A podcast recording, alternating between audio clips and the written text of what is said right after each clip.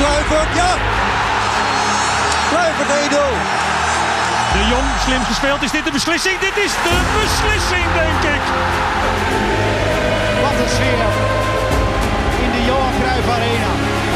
Ajax vernedert Olympique Lyon. Een wedstrijd zoals je hem zelden ziet. Je moet luisteren. Gewoon doen.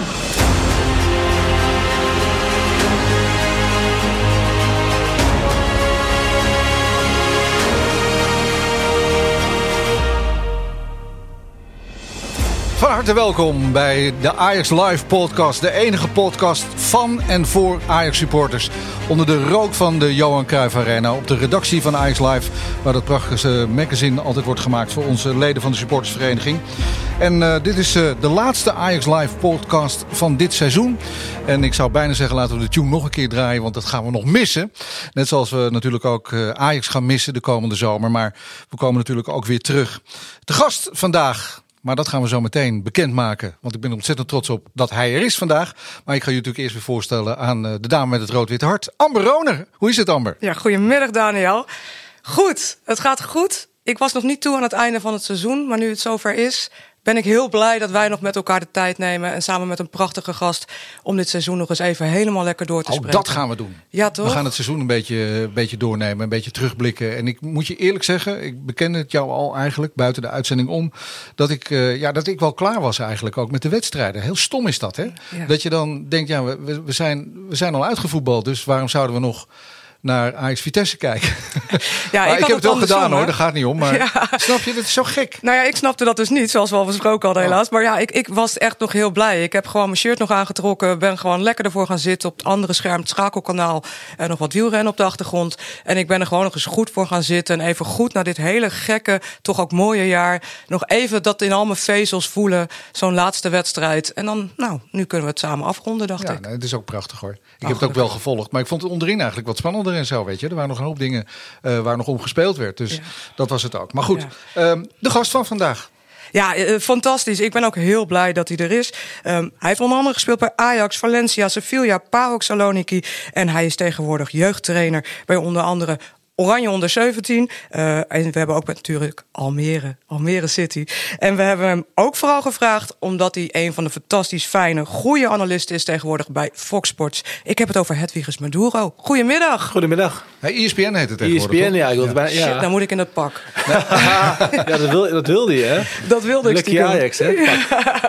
Hedwiges, maar dat was ook wel even wennen toen dat analyseren. Tenminste, ik vond dat je meteen goed deed vanaf het begin.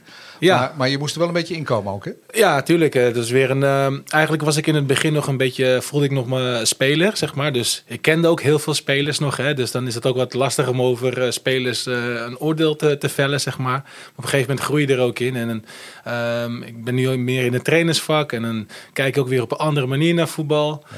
En ik denk dat de kijker dat ook wel voelt. Ja, je moet als analist moet je ook een beetje afstand nemen natuurlijk van de teams. Ja. Want het gaat natuurlijk altijd over mensen en hoe ze hun prestaties verrichten. Ja, en je moet gewoon eerlijk zijn en ook af en toe hard zijn als iemand slecht speelt of als een team slecht speelt. En dan moet je gewoon eerlijk in zijn en dat voelt de kijker. Ja. En dat hoeft vandaag niet, hè? Vandaag mag je ook inderdaad gewoon... Eerlijk gewoon, toch? Ik moet zeggen wat ik vind. Ja, en zonder afstand, klein beetje Ajaxiet zijn mag vandaag hier. Ja, zeker, klein beetje. Ik neem aan, je bent nog steeds wel echt Ajaxiet, toch? Ja, ik heb hier heel lang gespeeld, in de jeugd gespeeld. In het eerste natuurlijk ook gespeeld. Dus ik ken heel veel mensen nog bij de club, binnen de club. Ik voel me zeker zo, ja. En je hebt een mooie tijd gehad ook wel, hè? Ja, ik heb in de jeugd heel veel wedstrijden mogen spelen. Ik heb zelfs stage gelopen ook bij Ajax. Dat heel veel mensen niet weten, hè. Dus vanwege school deed ik financiële afdeling. Zat ik hier al in de arena. Dus ik kon precies zien hoeveel de spelers verdienden, zeg maar, bij het eerste. Dus dat heeft me heel enorm geholpen in de onderhandelingen. Wat grappig. Dus en daar later werd ik zelf speler. Zeg maar in het eerste. Dus ja. Wat bijzonder. Mis je het nog wel eens? Het echte voetbal? Je zit nu natuurlijk in een andere rol. Je bent nog wel bij voetbal betrokken. Maar... Ja, af en toe mis ik het wel. Dan zie je ze voetballen en dan denk ik van... ik wil zelf ook wel tegen die bal aantrappen. Maar je weet ook wel dat die tijd voorbij is, zeg maar. En nu is het weer tijd voor een nieuwe generatie. En ik wil ze, zeg maar, daarbij helpen. Dus dat vind ik ook wel hartstikke leuk om te doen. Ja. Mooi dat je er bent. We gaan het seizoen doornemen. Waar gaan we mee beginnen, Amber? Ja, ook wel bijzonder. Een van onze eerdere gasten en natuurlijk echt ook een ras Ajax ziet. Peter Heerschop. Want we hebben hem gevraagd om eens even terug te blikken op het seizoen. En voor ons is even een prachtig mooi verhaal te vertellen.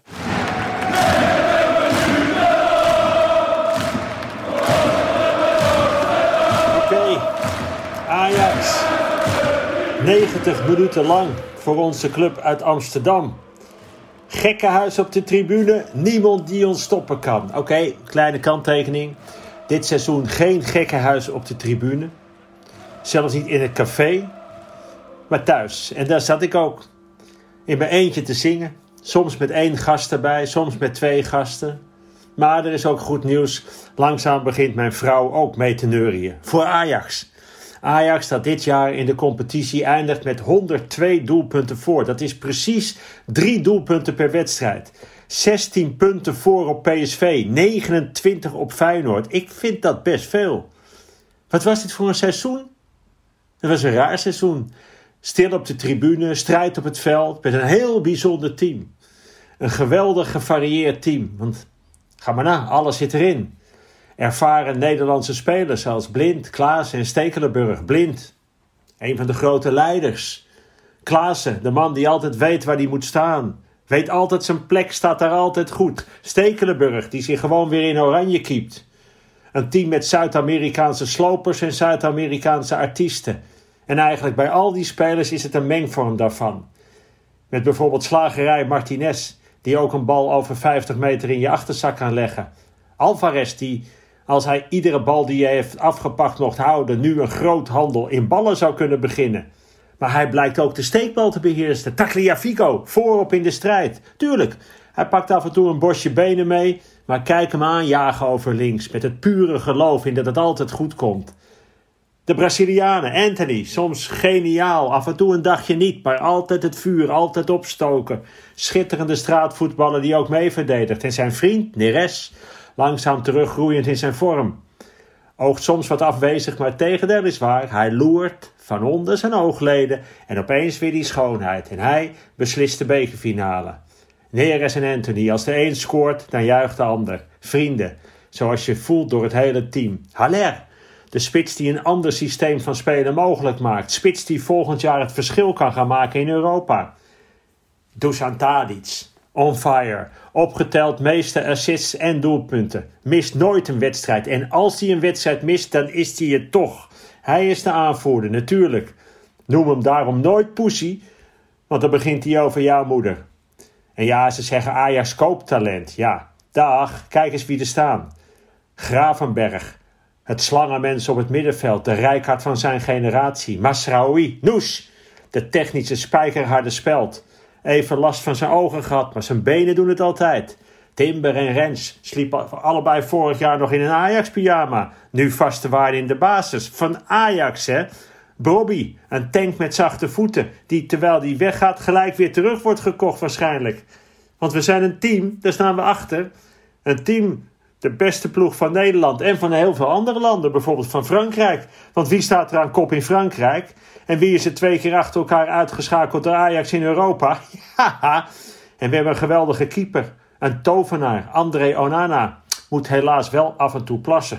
We hebben een geweldige bank met spelers die je net zo goed in de basis kunt zetten. Allemaal, kijk maar. Wie er ook in komt, er wordt gewoon weer gewonnen.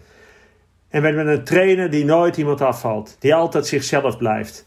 Een trainer met een heldere visie. Met altijd grote trots op zijn jongens. Nee, het is geen glamour boy zoals bij zo'n aantal bluffers bij grote Europese clubs. Erik ten Hag is gewoon een beschaafde trainer die gelooft in de schoonheid van gewoon lekker voetballen.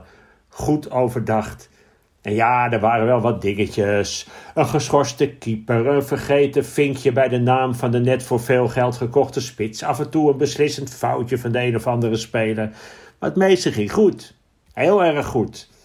Het enige wat volgens mij echt fout ging, was dat wij er niet bij mochten zijn. Live. Dat kon ook niet. Ik bedoel, gezondheid is groter dan voetbal. Natuurlijk is gezondheid groter. Volgend seizoen zal het anders zijn. Dan zijn de tribunes weer bezet. En volgend seizoen zal, naar we hopen, op heel veel vlakken toch hetzelfde zijn als dit jaar. Een jaar waarin heel veel wedstrijden werden gewonnen. Bijna alle wedstrijden werden gewonnen. Een jaar waarin de titel en de beker werd gepakt. Maar komend jaar dan een jaar met supporters. Met elkaar. Voor elkaar. Voor het team. Voor de vereniging. Want dat is toch eigenlijk wat voetbal kan doen. Verenigen.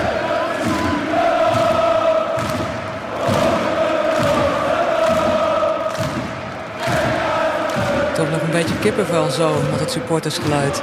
Hedwiges, ja. Hoe heb jij dit jaar ervaren? Want jij bent natuurlijk als analist heel vaak voor ESPN in lege stadions gestaan. Ja, en hetzelfde gevoel eigenlijk wat Peter beschrijft. Voetbal zonder publiek is eigenlijk bijna in mijn ogen niet voetbal. Een voetballer speelt voor het publiek, altijd voor de fans. Heb ik ook eigenlijk altijd gedaan. Maar in een leeg stadion, je hoort alles.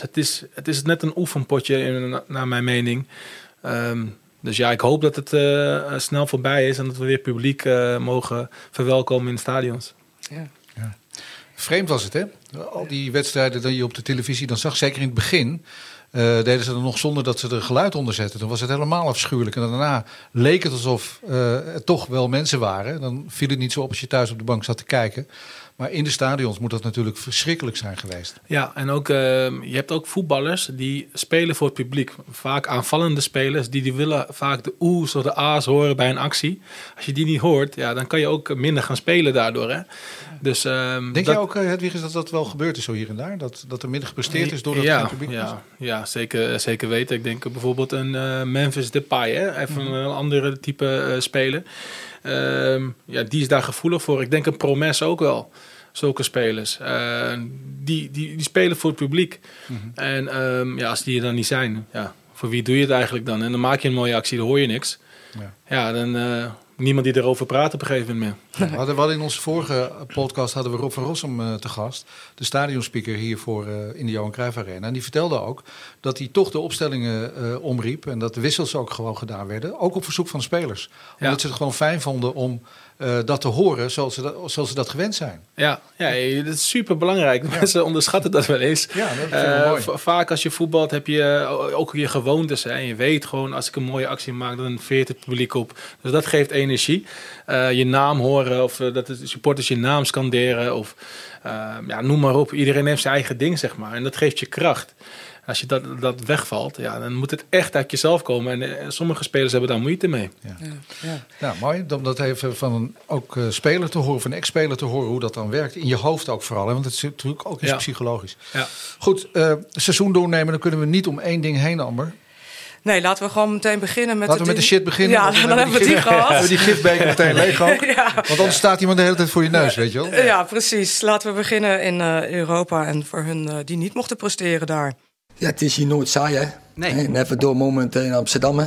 Een vinkje aanzetten, uitzetten. En daar is iets verkeerds gegaan. Een fout, hè? Die niet had mogen gebeuren. Het is mensenwerk. En waar mensen werken, worden fouten gemaakt. Nou, maar wij zijn een professionele organisatie. Wij zijn topsport. Hè? En ondanks dat wij dachten een hele goede procedure te hebben. Hè? Waar check, dubbelcheck. Is het toch verkeerd gegaan. Uiteindelijk zijn Mark Overmars en ik, die zijn daar verantwoordelijk voor. Dat was Haller, die werd gehaald voor een monsterbedrag naar de club. Nou, in ieder geval monsterbedrag, in ieder geval een flink bedrag. En dan komt er een spits waarvan je denkt, nou oké, toch? Ja, dan kunnen we het een beetje beter om gaan lachen natuurlijk. Ik dacht eerst dat het een grap was. Hè. Ik had in de maling genomen. Alles kwam tegelijk volgens mij. En daarna later Onana volgens mij ook nog erbij. Dus ik denk, was in dezelfde week. Dezelfde week. Ik denk van, je zit hem allemaal in de maling te nemen. Maar ja, het kan gebeuren. Eigenlijk ook weer niet, hè? Dus ja. Nee, ik ben er nog steeds niet... Volgens mij wordt dit een fantastische andere tijden sport over zoveel jaar. Want ik ben er nog steeds niet over uit hoe dit kan gebeuren... in de tijd dat tegenwoordig gewoon alles met de computer gaat. Dat het een vinkje vergeten. Ja, ik ben er nog steeds niet over uit. Ik snap het ook niet eigenlijk. Jij hebt op de administratie gewerkt hier, dus... Ja. Ik heb nooit een vinkje overgeslagen. Ik heb, Nee, maar goed, je zou toch denken... dat gaat langs verschillende bureaus en computers. Ja. Dan moet er op een gegeven moment iemand zeggen... hey, wacht even, volgens mij heb je altijd een hoofdverantwoordelijke... die echt nog op het laatste check van... oké, alles is oké. Ja. Ik stuur het. Ja. Ja, tenminste, zo doen wij thuis wel in ieder geval. Ja. Hoe heb jij daarnaar gekeken? Want Ajax zonder Haller of met Haller in Europa. Wat waren jouw verwachtingen? Ik vind eerst complimenten hoe Ajax het alsnog heeft opgepakt. Hè. Het is natuurlijk een groepsproces die je moet regelen. Zeker als trainer zijnde. Een belangrijke speler die mag niet mee, ten eerste. En ook niet spelen. En daarna speel je natuurlijk door in de competitie. Dus dat is moeilijk managen. En dat hebben ze gewoon goed gedaan, vind ik. Wapen met Haller is dat je eigenlijk ook de lange bal kan spelen. Dus Ajax wil dat het opbouwen. Hè. Dat hoort bij Ajax. Maar als dat niet kan, zeker in Europa, heb je altijd een escape met Haller. En dat was in één keer weg. Ja, Ajax speelde vaak weer met Tadić en Brobbey dan als invaller. Dus ja, dat was wel een gemis voor Ajax in Europa. Dus ja, ik vind het knap hoe ze het hebben gedaan uiteindelijk. En tuurlijk, we moesten gewoon eigenlijk winnen van AS Roma. Zo simpel is het. Je was ook gewoon 2 keer beter. Ja. Individuele fout. Natuurlijk van Scherpen. Kansen niet afgemaakt, de penalty gemist. Dus uiteindelijk had je die wedstrijd gewoon moeten winnen. Ja. En zo dichtbij kan het zijn, hè? Uitschakeling. Dus het was ook een beetje pech, vond ik. Ja, heel erg pech. Ja. En laten we ook niet vergeten dat we ook Klaas-Jan natuurlijk nog kwijt zijn geraakt aan Schalke. Hè? Want toen leek het erop, die hebben... Ja, dat klinkt heel gek om dat nu zo te zeggen, maar die hebben we niet meer nodig. Nee. Maar later zou je hebben bedacht misschien van, was die nog maar geweest? Ja, nee, zeker. Toch? Dus het is allemaal... als je achteraf terug gaat kijken, Huntelaar gaat weg, Haller niet ingeschreven, Brobbey die zegt die niet gaat verlengen, die ook weggaat. Dus wat dat allemaal doet in de kleedkamer. Ik heb in die kleedkamer gezeten. Iedereen praat er natuurlijk over. Iedereen leest het nieuws. Ja. Ze zeggen van niet, maar geloof mij nou maar, dat wordt allemaal gewoon besproken. Hoe wordt dat besproken dan? Waarom verleng je niet? Ja, weet je, gewoon zo. Ja, ik kan naar Duitsland, dat wordt dan gezegd, weet je. Dus als het heel kort, je praat er wel even over. Of als iemand in de belangstelling staat, waar ga je naartoe? Is het waar? Nee, het is niet waar. Ja, ik heb wel gesproken. Dus ik zeg ook altijd, Ajax zit in het begin van het seizoen. Kijk maar naar de statistieken. En altijd meestal in de winterstop is Ajax meestal niet top. Als de transferwindow voorbij is, dan begint Ajax te lopen. Anders iedereen heeft altijd die focus weer. Iedereen weet, we blijven bij Ajax. Maar vaak verliezen ze of spelen ze de eerste wedstrijd gelijk. En in de winterstop ook heel vaak puntenverlies. In decemberdip noemen we het maar. Ja. Want dan komen al die geruchten. En, dat doet toch wat met spelers ook natuurlijk. Ja, net wat jij beschrijft. Nou, hoe beter je presteert, dus hoe meer geruchten er zijn. Hè? Dus als je in een topteam zit en dan wordt gezegd... Sierre kan naar Chelsea, Frenkie de Jong kan naar Barcelona, Matthijs de Ligt kan naar Juventus. Je gaat toch in de kleedkamer zeggen van, is het waar, weet je? Ja, nou, het is wel waar, ja. Oké, weet je, top. Maar je moet nog maanden door met elkaar. Mm-hmm. En dat is zeg maar hoe je als trainer dat moet managen, omdat je wel de focus moet houden op Ajax. En dat is vaak heel moeilijk. Ja, en ik denk dat Ajax toch misschien wel de enige club in Nederland is waarbij je dat ook zo sterk hebt. Ja. Want bij andere teams is dat natuurlijk allemaal veel minder. Ja. En ik zit nu dat lijstje te kijken en we gaan ze ook even horen. Er zit natuurlijk ook heel veel talent bij Ajax. Dus er zijn ook veel ploegen in Europa die op die talenten jagen. Ja, en daarom is een kleedkamerfiguur, iemand met ervaring, een Blind of een Tadić, super belangrijk. Die kan zeggen, hey boys, focus nu op Ajax, we moeten spelen. We kletsen niet over andere clubs of over dit. Ja. En als je dat niet hebt, dan kan je gewoon je focus verminderen. Ja, dan hadden we ook nog de pech, want je noemt nu Daley Blind, die op die interland met Oranje, het Nederlands elftal op Gibraltar... Ja. Opeens ook nog privé, dus eigenlijk problemen kreeg. Had natuurlijk al wat problemen met zijn hart, hè? Met allerlei persoonlijke ongemakken. Ja. Dat helpt dan toch ook niet. Nee. Want dan ben je ook met jezelf bezig. Ja, ook nog een keer echt goed opgevangen. Zeker ook met Álvarez, die uitstekend half seizoen heeft gedraaid. Eigenlijk na de winterstop stond hij er gewoon direct. En Ajax heeft dat telkens goed opgevangen. Ook met Haller, ook met Blind. Telkens was er een goede vervanger. In de competitie dominant gespeeld. In de beker ook natuurlijk. Dus dat hebben ze ook nog opgevangen. Want Blind vind ik wel echt de stratege van het team. Eigenlijk de trainer op het veld. Ja, die mis je echt als die niet speelt. Ja, bij hem hoor je het. Hij coacht, zet iedereen op zijn plek. Al zet 2 meter terug, dek door. Ja, zo iemand moet je hebben in het veld. Ja. En dan hoeft de trainer eigenlijk niks meer te zeggen. Ja. We vergeten nog onze keeper natuurlijk, Maarten Stekelenburg, die gekomen is. Dat is natuurlijk ook iemand met veel ervaring in de kleedkamer natuurlijk ook nog een rol kan spelen. Ja, ook zijn ervaring daarin, de rust. Natuurlijk, de rust. Hij is er ook ingekomen. Nu zit hij in Nederland zelf al. Ja. Dus dat is echt ook weer voldoende hoe het kan gaan. Hè? En complimenten. Hij stond er ook direct. Wat je zegt, rust hè, aan de verdediging gegeven. Jammer dat hij geblesseerd was in Europa tegen Roma in de thuiswedstrijd. Mm. Want dan had je misschien geen blunder gemaakt. Hè? Even, dat weet je niet, dat is achteraf praten. Maar complimenten daarvoor. Ja, we hebben ook even wat statistieken opgevraagd bij Opta. En Maarten Stekelenburg werd de oudste speler ooit die voor Ajax in actie kwam in de eredivisie.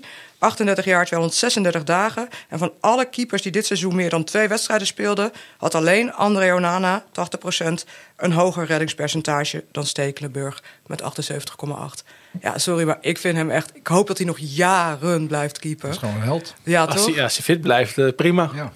Ja. Ook een prima gozer in de kleedkamer, buiten het voetbal om. Ja. Dus die kan je er gewoon bij hebben. Ja. We gaan naar 3 andere grote talenten. Spelers waar wij blij van werden. Ajaxiden waar we blij van werden. Jonge jongens die enorm goed gepresteerd hebben. Willen we ze ook even met jou bespreken. Laten we eerst naar ze gaan luisteren. Timber, Brobbey en Devyne Rensch. Wanneer merkte je nou dat dit jouw seizoen kon gaan worden? Ja, toen ik die kansen kreeg en ik er lekker in zat. Het team ook. We wonnen de wedstrijden. En het waren ook nog wel eens belangrijke wedstrijden met die toppermaanden en Europa League. Dus op een gegeven moment wist je wel van oké, zit er lekker in. Ik begon eerst natuurlijk bij Jong Ajax. Moest ik me daar laten zien, want ik had nog niet zo'n goede conditie, zei Erik tegen me. Dus door veel wedstrijden te spelen. De trainer zat ook vaak op de tribune naar ons te kijken. Ik liet me daar geld en toen mocht ik op de bank zitten tegen Fortuna. Op de beachwedstrijd en ook gelijk gescoord. Dus toen bleef ik daar. Het is mijn debuutseizoen en ook de seizoen dat ik heel veel wedstrijden heb gespeeld. Ook belangrijke wedstrijden heb gespeeld. Mijn eerste goal heb gemaakt voor Ajax. En prijs heb gepakt natuurlijk, het allerbelangrijkste, maar het was een heel mooi seizoen voor mij. Veel meegemaakt en gelukkig als team gewoon goed gespeeld. Ja, mooi om ze even te horen. Ze zijn zelf tevreden, zo klinken ze wel toch, Hedwiges? Ja, nee, ze hebben ook veel minuten gemaakt. Hè. En mogen ze dat zijn ook tevreden? Vind je? Ja, vind ik wel. Ze zijn alle drie nadrukkelijk belangrijk geweest voor het team. Brobbey natuurlijk in de spits. Rensch aan de bek. Laatste week ook veel doelpunten gemaakt. Hè? En Timber hetzelfde. Centraal achterin. Een rots in de branding eigenlijk. Bijna al niet meer weg te denken uit het basisteam. En nog beloond worden ook nog met voorselectie Nederlands elftal. Ja. Dus dat gaat snel. Ja, ik wil Timber toch nog even extra benadrukken. Want ik vind het zo bijzonder dat hij inderdaad niet meer weg te denken is. En we hadden dit jaar zoveel opvallende dingen en goede spelers. Het was gewoon een heel goed team wat er stond. Maar dat je bijna vergeet dat Timber nog gewoon een jeugdspeler is. Die even zo inpast en echt gewoon zo ontzettend goed speelt. En ook mooi op kan komen. Dus ook nog gevaarlijk is in de aanval. Ja, helemaal gelijk. Hij kan rechtsback spelen. Centraal kan hij spelen. Dus... ook dat nog, hè. Het is niet één positie, meerdere posities waar hij gewoon goed heeft gedaan. En Rensch eigenlijk ook. Ja, en hoe zit het met Jurriën Timber en Rensch en Brobbey? Want die spelen dan nog in Jong Ajax ook. En dan bij het grote Ajax. Want jij traint veel jeugdspelers. Mm-hmm. Hoe hou je dat vol en hoe hou je focus op 2 verschillende teams? Het is heel moeilijk. Ten eerste moet het plan duidelijk zijn. Hè? De trainers moeten heel goed communiceren met de spelers. Van oké, dit is het plan wat we met jou hebben de komende maanden. Waarschijnlijk speel je meer wedstrijden bijvoorbeeld bij Jong. Hè? Maar je mag meetrainen met de A-selectie. En er komen ook momenten waar je minuten gaat maken. Dus als je heel duidelijk bent naar die jongens toe. Weten ze waar ze moeten werken. En je biedt ze perspectief. Dus ik denk dat die communicatie... En dat is ze zeker weten. Dat die super belangrijk is bij die jongens. Ja. Nou, dan natuurlijk ook wat tegenvallers. Jij noemde Alvarez al eventjes. Die moeten we ook nog meenemen. Die heeft natuurlijk ook... die ging steeds beter spelen. Die kwam steeds meer in zichzelf ook. En ik denk dat het ook te maken heeft met hereniging met zijn gezin. Hè? Ja, familie, Zuid-Amerikanen. Ik weet hoe ze zijn. Ik heb lang in Spanje gespeeld. Dus met heel veel Zuid-Amerikanen gevoetbald. Familie is het belangrijkste voor hun. Dus als je je familie weghaalt, ik denk misschien 40% speel je gewoon minder. Ja, en dat is gewoon een wereld van verschil als Jinek zijn familie bij zich heeft. Hoe die zich voelt ten eerste. Hè? Hij gaat met plezier naar het werk. Hij kan zijn vrouw en kind zien na de training. En hij speelde ook gewoon goed direct op het middenveld. Veel ballen veroverd, wat zijn hoofdtaak is.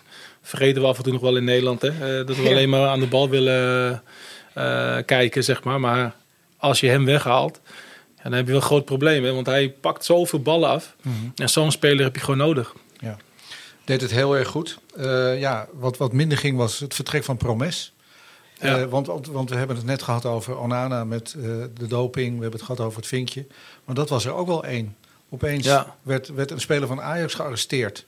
Ja. Dat was toch echt wel... Ja, als je terug gaat denken, lijkt het een serie die langskomt. Ja, als je dit als een film gaat bedenken, zegt hij, dat moeten we niet doen. Dat gelooft niemand. Maar dat was natuurlijk ook weer een ding. Dan ga je ook weer vragen, is het waar? Wat is er gebeurd? En dit staat in de krant, of hij is er in één keer niet. Hè? Hij was niet in één keer op de training. Dus ja, dat is ook allemaal gebeurd. En ik vind het knap hoe dat allemaal is opgelost of intern is gehouden. Ik weet er nog steeds niet wat er is gebeurd natuurlijk. Dat weten wij allemaal niet. Nee. Ja, maar die is uiteindelijk ook weggegaan. En dat hebben ze ook wel vervangen. En met Idrissi, die eigenlijk wel een beetje teleurstellend was, vond ik persoonlijk. Had ik meer van verwacht. Maar uiteindelijk met Antony en Neres en Tadić is af en toe ook nog op de flanken. En Brobbey dan in de spits hebben ze dat kunnen oplossen. Ja. Kudus? Kudus, ja, die was ook nog blessure. Hè. Begon heel goed aan het seizoen. Ja. Kreeg een blessure daarna. En einde heeft hij goed afgesloten. Met een paar goaltjes. Belangrijk geweest. Mm-hmm. Maar die heeft ook natuurlijk heel veel potentie. Nou, je noemde al Idrissi. En we moeten natuurlijk ook in ieder geval Davy Klaassen noemen. Die is natuurlijk ook nog overgekomen uit Duitsland van Werder Bremen. Ja, Klaassen. wat een man. Maar dat is ook een beetje, toch? Een beetje ook jou.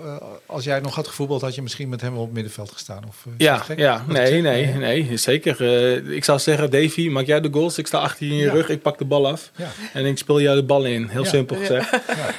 Ja. Maar hij heeft een gave dat hij altijd op het juiste moment in de 16 komt. Zodat hij die bal kan afwerken. Als je bijna naar al zijn goals kijkt, alle ballen vallen voor zijn voeten en is geen toeval. Hij loopt er gewoon in en in één keer maakt hij af. Hij heeft ook nog een tijdje even controlerend gespeeld. Hè? Dat was wat moeilijker voor hem. Maar zijn echte favoriete positie, zijn beste positie is gewoon de teampositie. Zeker in de rug van Haller.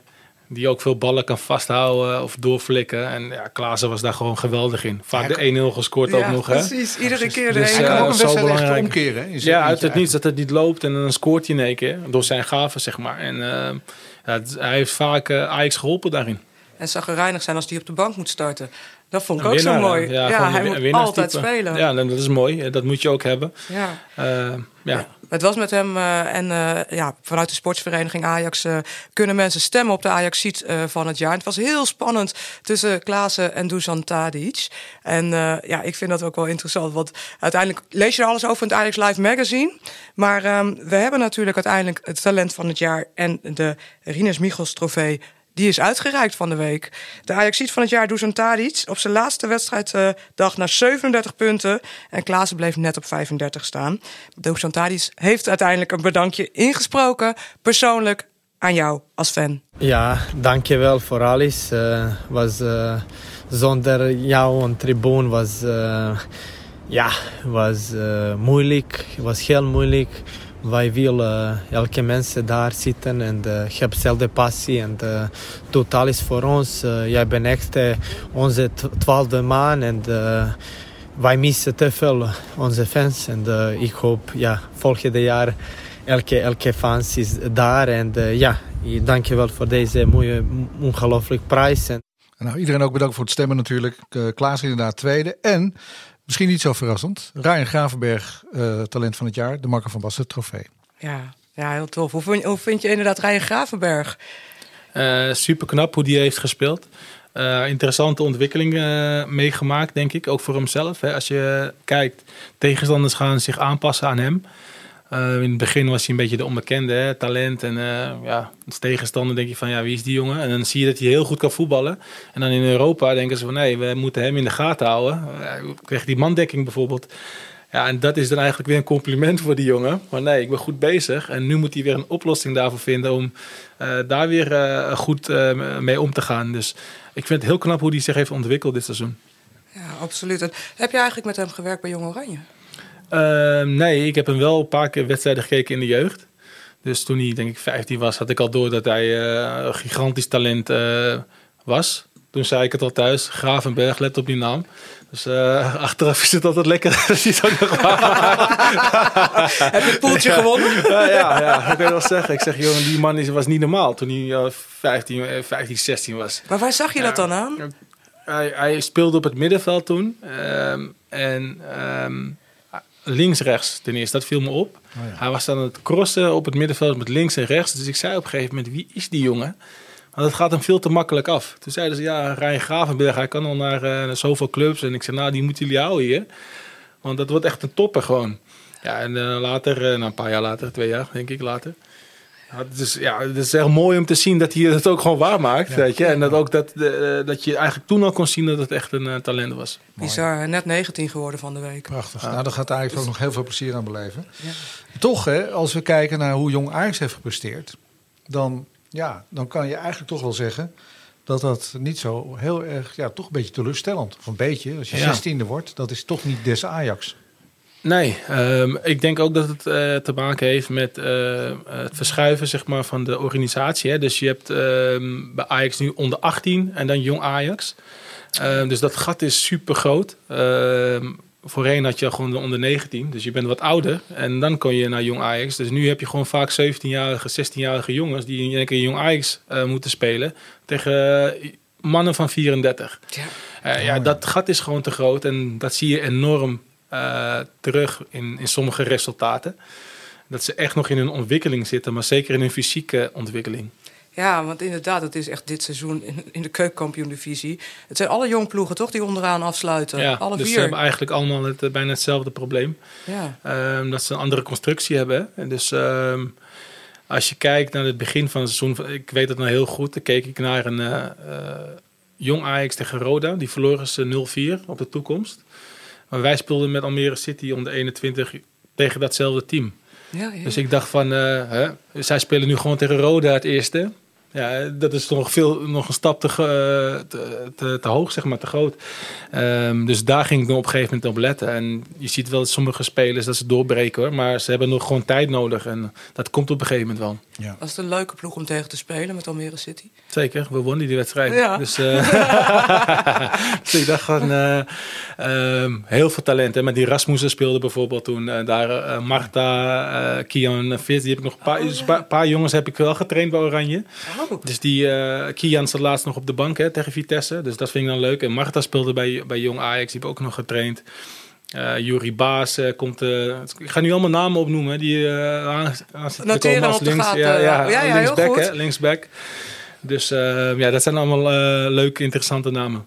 Wat tof. Ja, leuk. Ik kijk nu alweer uit naar het volgende seizoen. Mag het al een beetje? Ja, ik vind het leuk dat Hedwiges ook die namen noemt. Want dan hoor je het van iemand die daar toch meer verstand van heeft dan wij. Ja. Dan ga ik even, dat vind ik namelijk. Dus dan ga je er ook anders naar kijken. Als jij die namen noemt. Weet je wel, dat vind ik, leuk. Ik kan er nog wel een paar opnoemen, hoor. Ja. Rio Hillen, die komt eraan. Je hebt nog Julius Dirksen. Dat is geblesseerd geweest, ook nog in de jeugd spelen. Dus ik ben best wel bekend bij de jeugd bij Ajax, zeg maar. Daar ben ik wel benieuwd, want aan het begin van het seizoen hebben wij het ooit in de podcast ook en ook veel gelezen, ook naar aanleiding van het afgelopen seizoen, Unofar en Sontje Hansen. Dat moesten echt de revelaties van Jong Ajax. Taylor, vergeet je nog. Taylor. Ja, maar Taylor die heeft wel in elk geval in het eerste gespeeld. Maar Sontje Hansen en Unofar waren echt de revelatie van die gaan er komen en die breken door. Waar komt dat het even gestopt is bij hun? Unofar had wel een lange blessure, dat weet ik wel. Sontje Hansen had ik inderdaad ook wat meer van verwacht.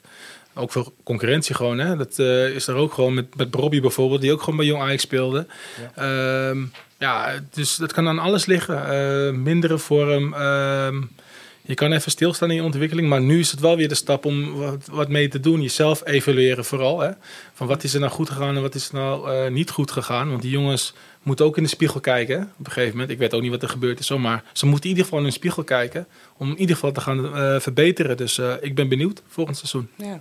Ja, en inderdaad, Kenneth Taylor. Die speelde wel in het eerste. Ja, hoe kijk je naar hem? Interessante speler.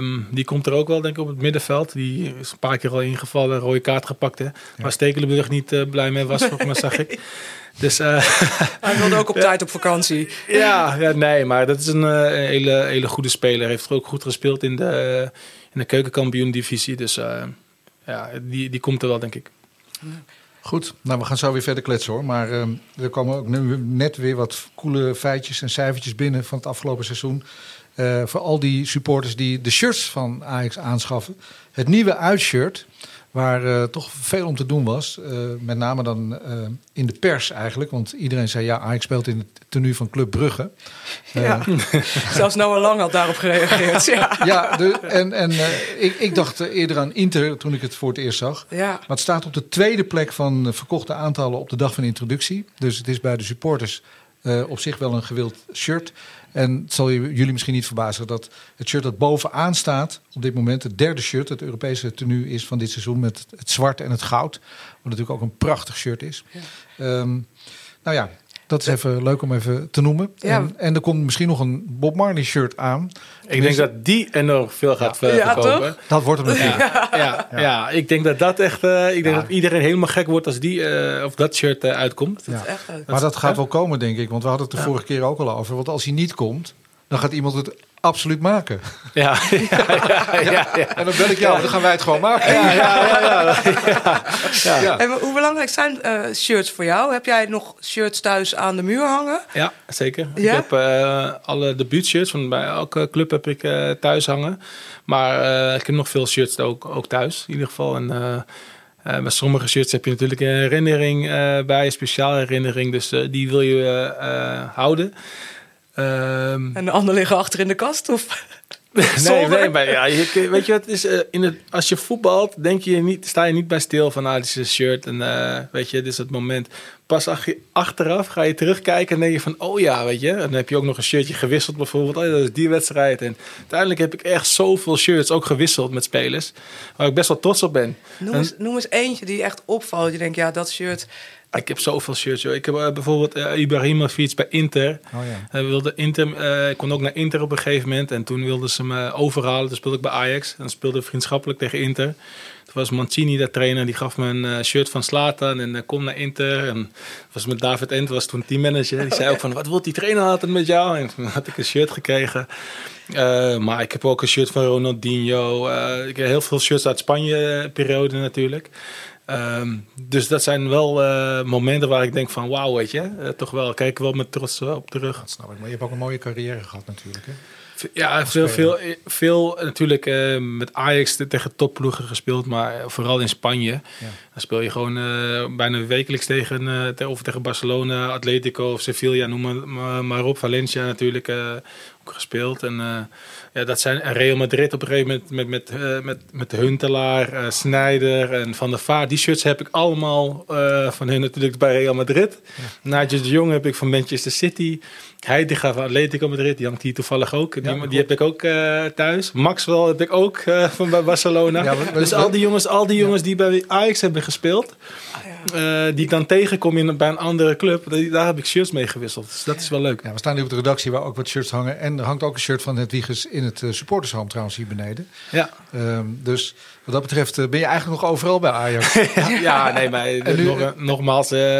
Ik heb zo'n waanzinnige verleden ook met Ajax. En ook altijd wel met de supporters gehad. Dus daar ben ik ook wel trots op. Ja, nou, mooi dat je er bent vandaag. We gaan naar onze babbelbox, Amber. Want daar is ook het een en ander over te doen geweest. De laatste van het seizoen natuurlijk. We gaan ze alle vier weer horen. Selma, Marcel, Roy en Jurriën. We hebben gevraagd wat volgend seizoen vooral moet blijven. En wat we niet meer willen zien.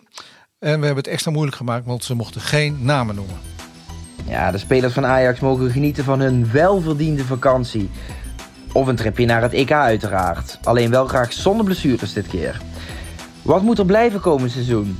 Ja, dan zeg ik toch de uitstekende marketing. Want ook dit jaar zijn er weer veel prachtige filmpjes gemaakt waar je iedere keer weer kippenvel van krijgt. De lancering van het nieuwe uitshirt was natuurlijk heel slim. Of die prachtige sterretjes uit de kampioenschaal. Als je kijkt naar wat er beter moet volgend seizoen... Ik denk iets meer killer instinct voor de goal en net wat meer intelligentie op de beslissende momenten. Hopelijk kunnen we zo nog meer doelpunten zien en nog meer overtuigen in Europa. Nou, dat was hem dan. Het seizoen 2021 zit erop. Een seizoen zonder fans. Een seizoen met lege tribunes. Dingen die we nooit meer hopen mee te maken. Die willen we echt nooit meer zien. Wat we wel willen zien? De inzet. Het doorgaan bij de spelers, ook als het tegen zit.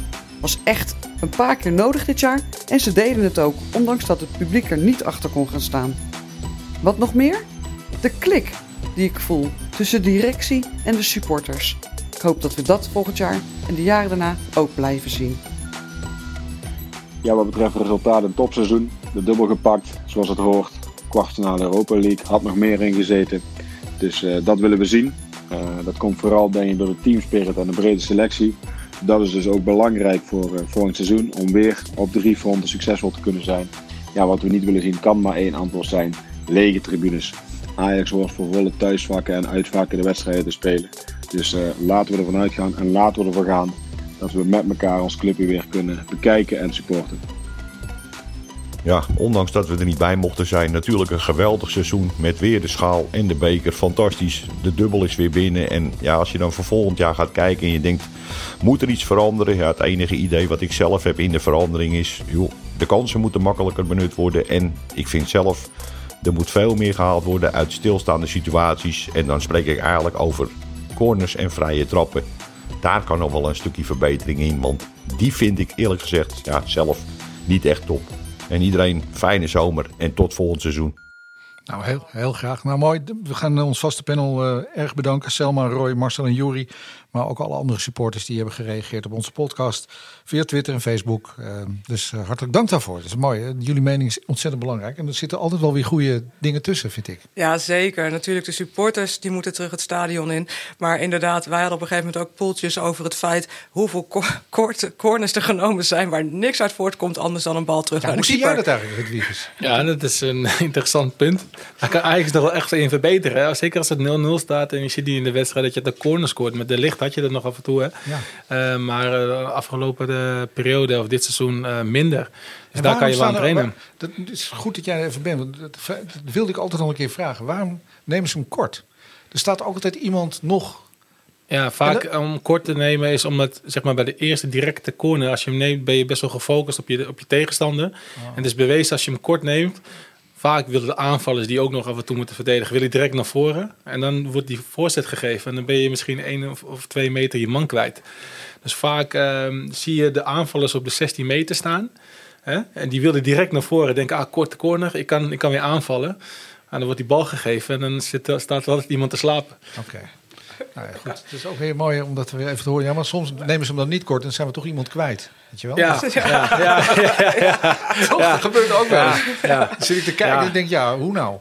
Als er maar een idee achter zit. En vaak moet je ook kijken naar de kracht van de tegenstander. Als die super lang zijn en je gooit hem direct erin. Ja, dan verlies je waarschijnlijk elk duel. Ja. En vaak is dan een korte optie wel goed. Ja. Ajax vrouwen, volg je dat ook, Hedwiges? Niet allemaal, maar ik heb best wel veel gezien. Ja. Nou, Amber ziet eigenlijk altijd alles. En ik ga je toch vragen, want het is een beetje tegengevallen, hè? Ja, ik wil niet zeggen dat ik me tegen ging huilen, want wij hadden de eerste prijs van het seizoen voor Ajax. Dat was natuurlijk de Eredivisie Cup. We zagen er ontzettend goed uit met de Ajax-vrouwen. Ik ga ook gewoon we zeggen, want ja, ik hoor het. Ja, precies. Nou ja, het zag er gewoon ontzettend goed uit in de winterstop. We leken gewoon eigenlijk bijna fluitend kampioen te worden. Kwam Sherida Spitsen kwam ook nog over. Dat we dachten, nou weet je, we hebben gewoon een competitie met aanzien. Voor het eerst werd het uitgezonden op tv. Er is een podcast over de Eredivisie Vrouwen.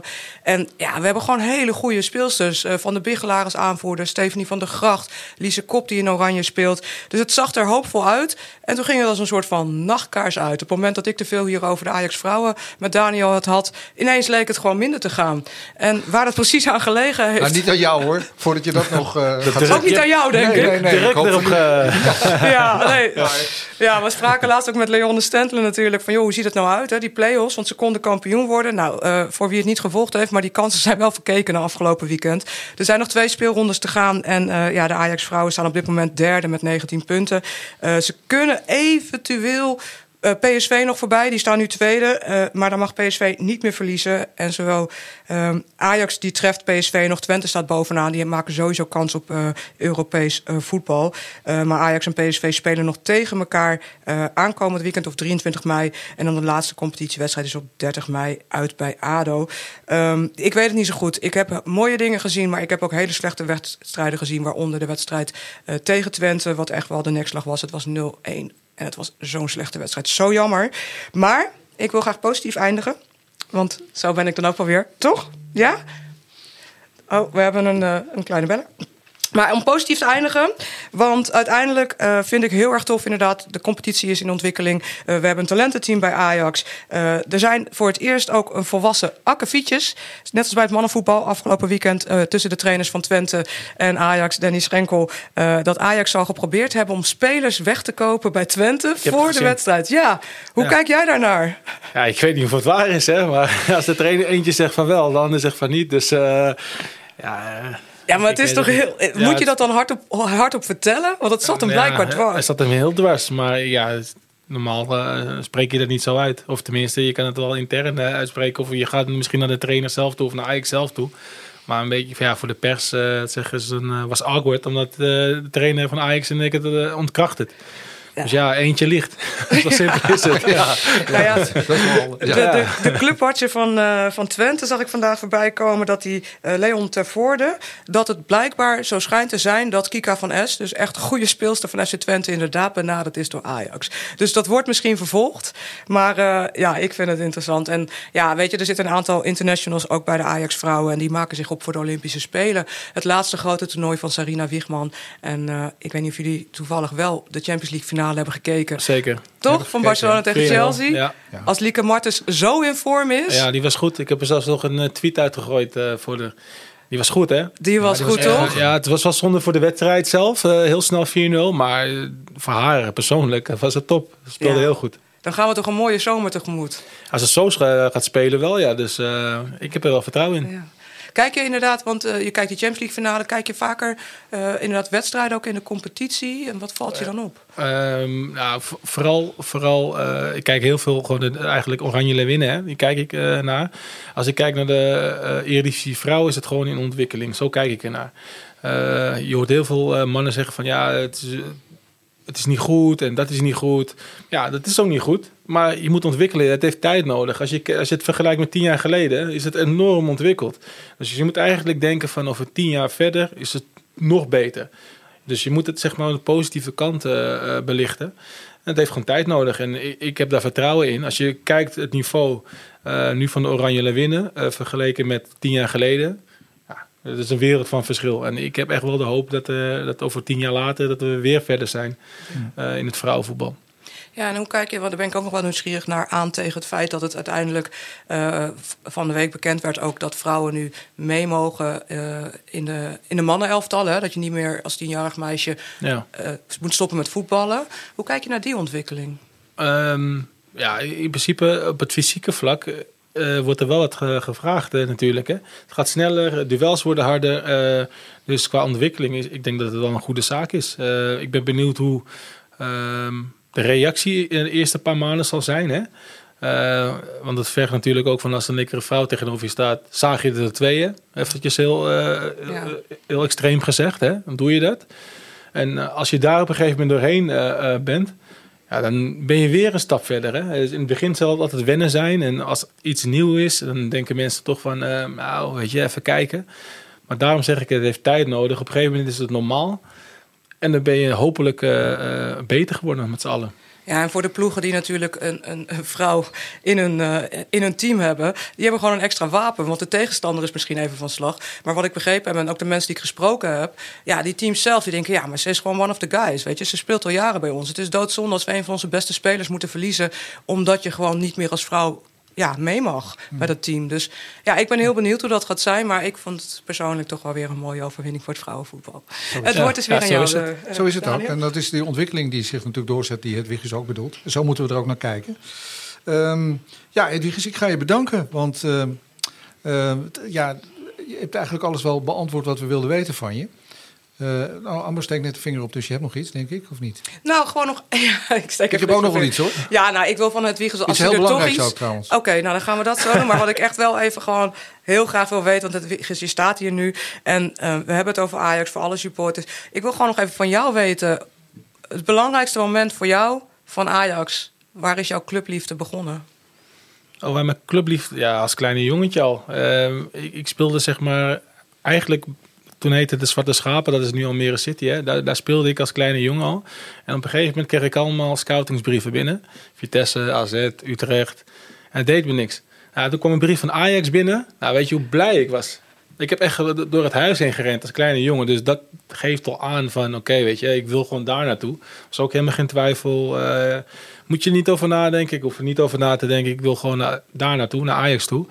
Ja, toen is het eigenlijk al begonnen en... Ja, dat is alleen maar gegroeid in de jeugd. Leuke wedstrijden gespeeld, altijd tegen Feyenoord, weet je. Speciale wedstrijden altijd. Daar begon het eigenlijk al. En ja, als je kijkt naar onze lichting, was het ook natuurlijk leuk, hè? Achteraf met Emanuelsen, met Babel, noem maar op. Snijders zat weer eentje boven ons, zeg maar. Met Nigel de Jong en de Heitinga, Van der Vaart. Dus je keek altijd wel een beetje naar elkaar in de jeugd, hè. Dus... ja, daar is het eigenlijk allemaal begonnen. En in het eerste ook natuurlijk hele mooie momenten meegemaakt. Ja. Dus ja, dat was zo'n klein savaan al eigenlijk. Ja, je bent nu trainer. En wat zijn jouw ambities daarin? Nou, eerst ambities zijn om mijn diploma's te halen. Hè? Dus je hebt 4 diploma's als trainer die je moet halen.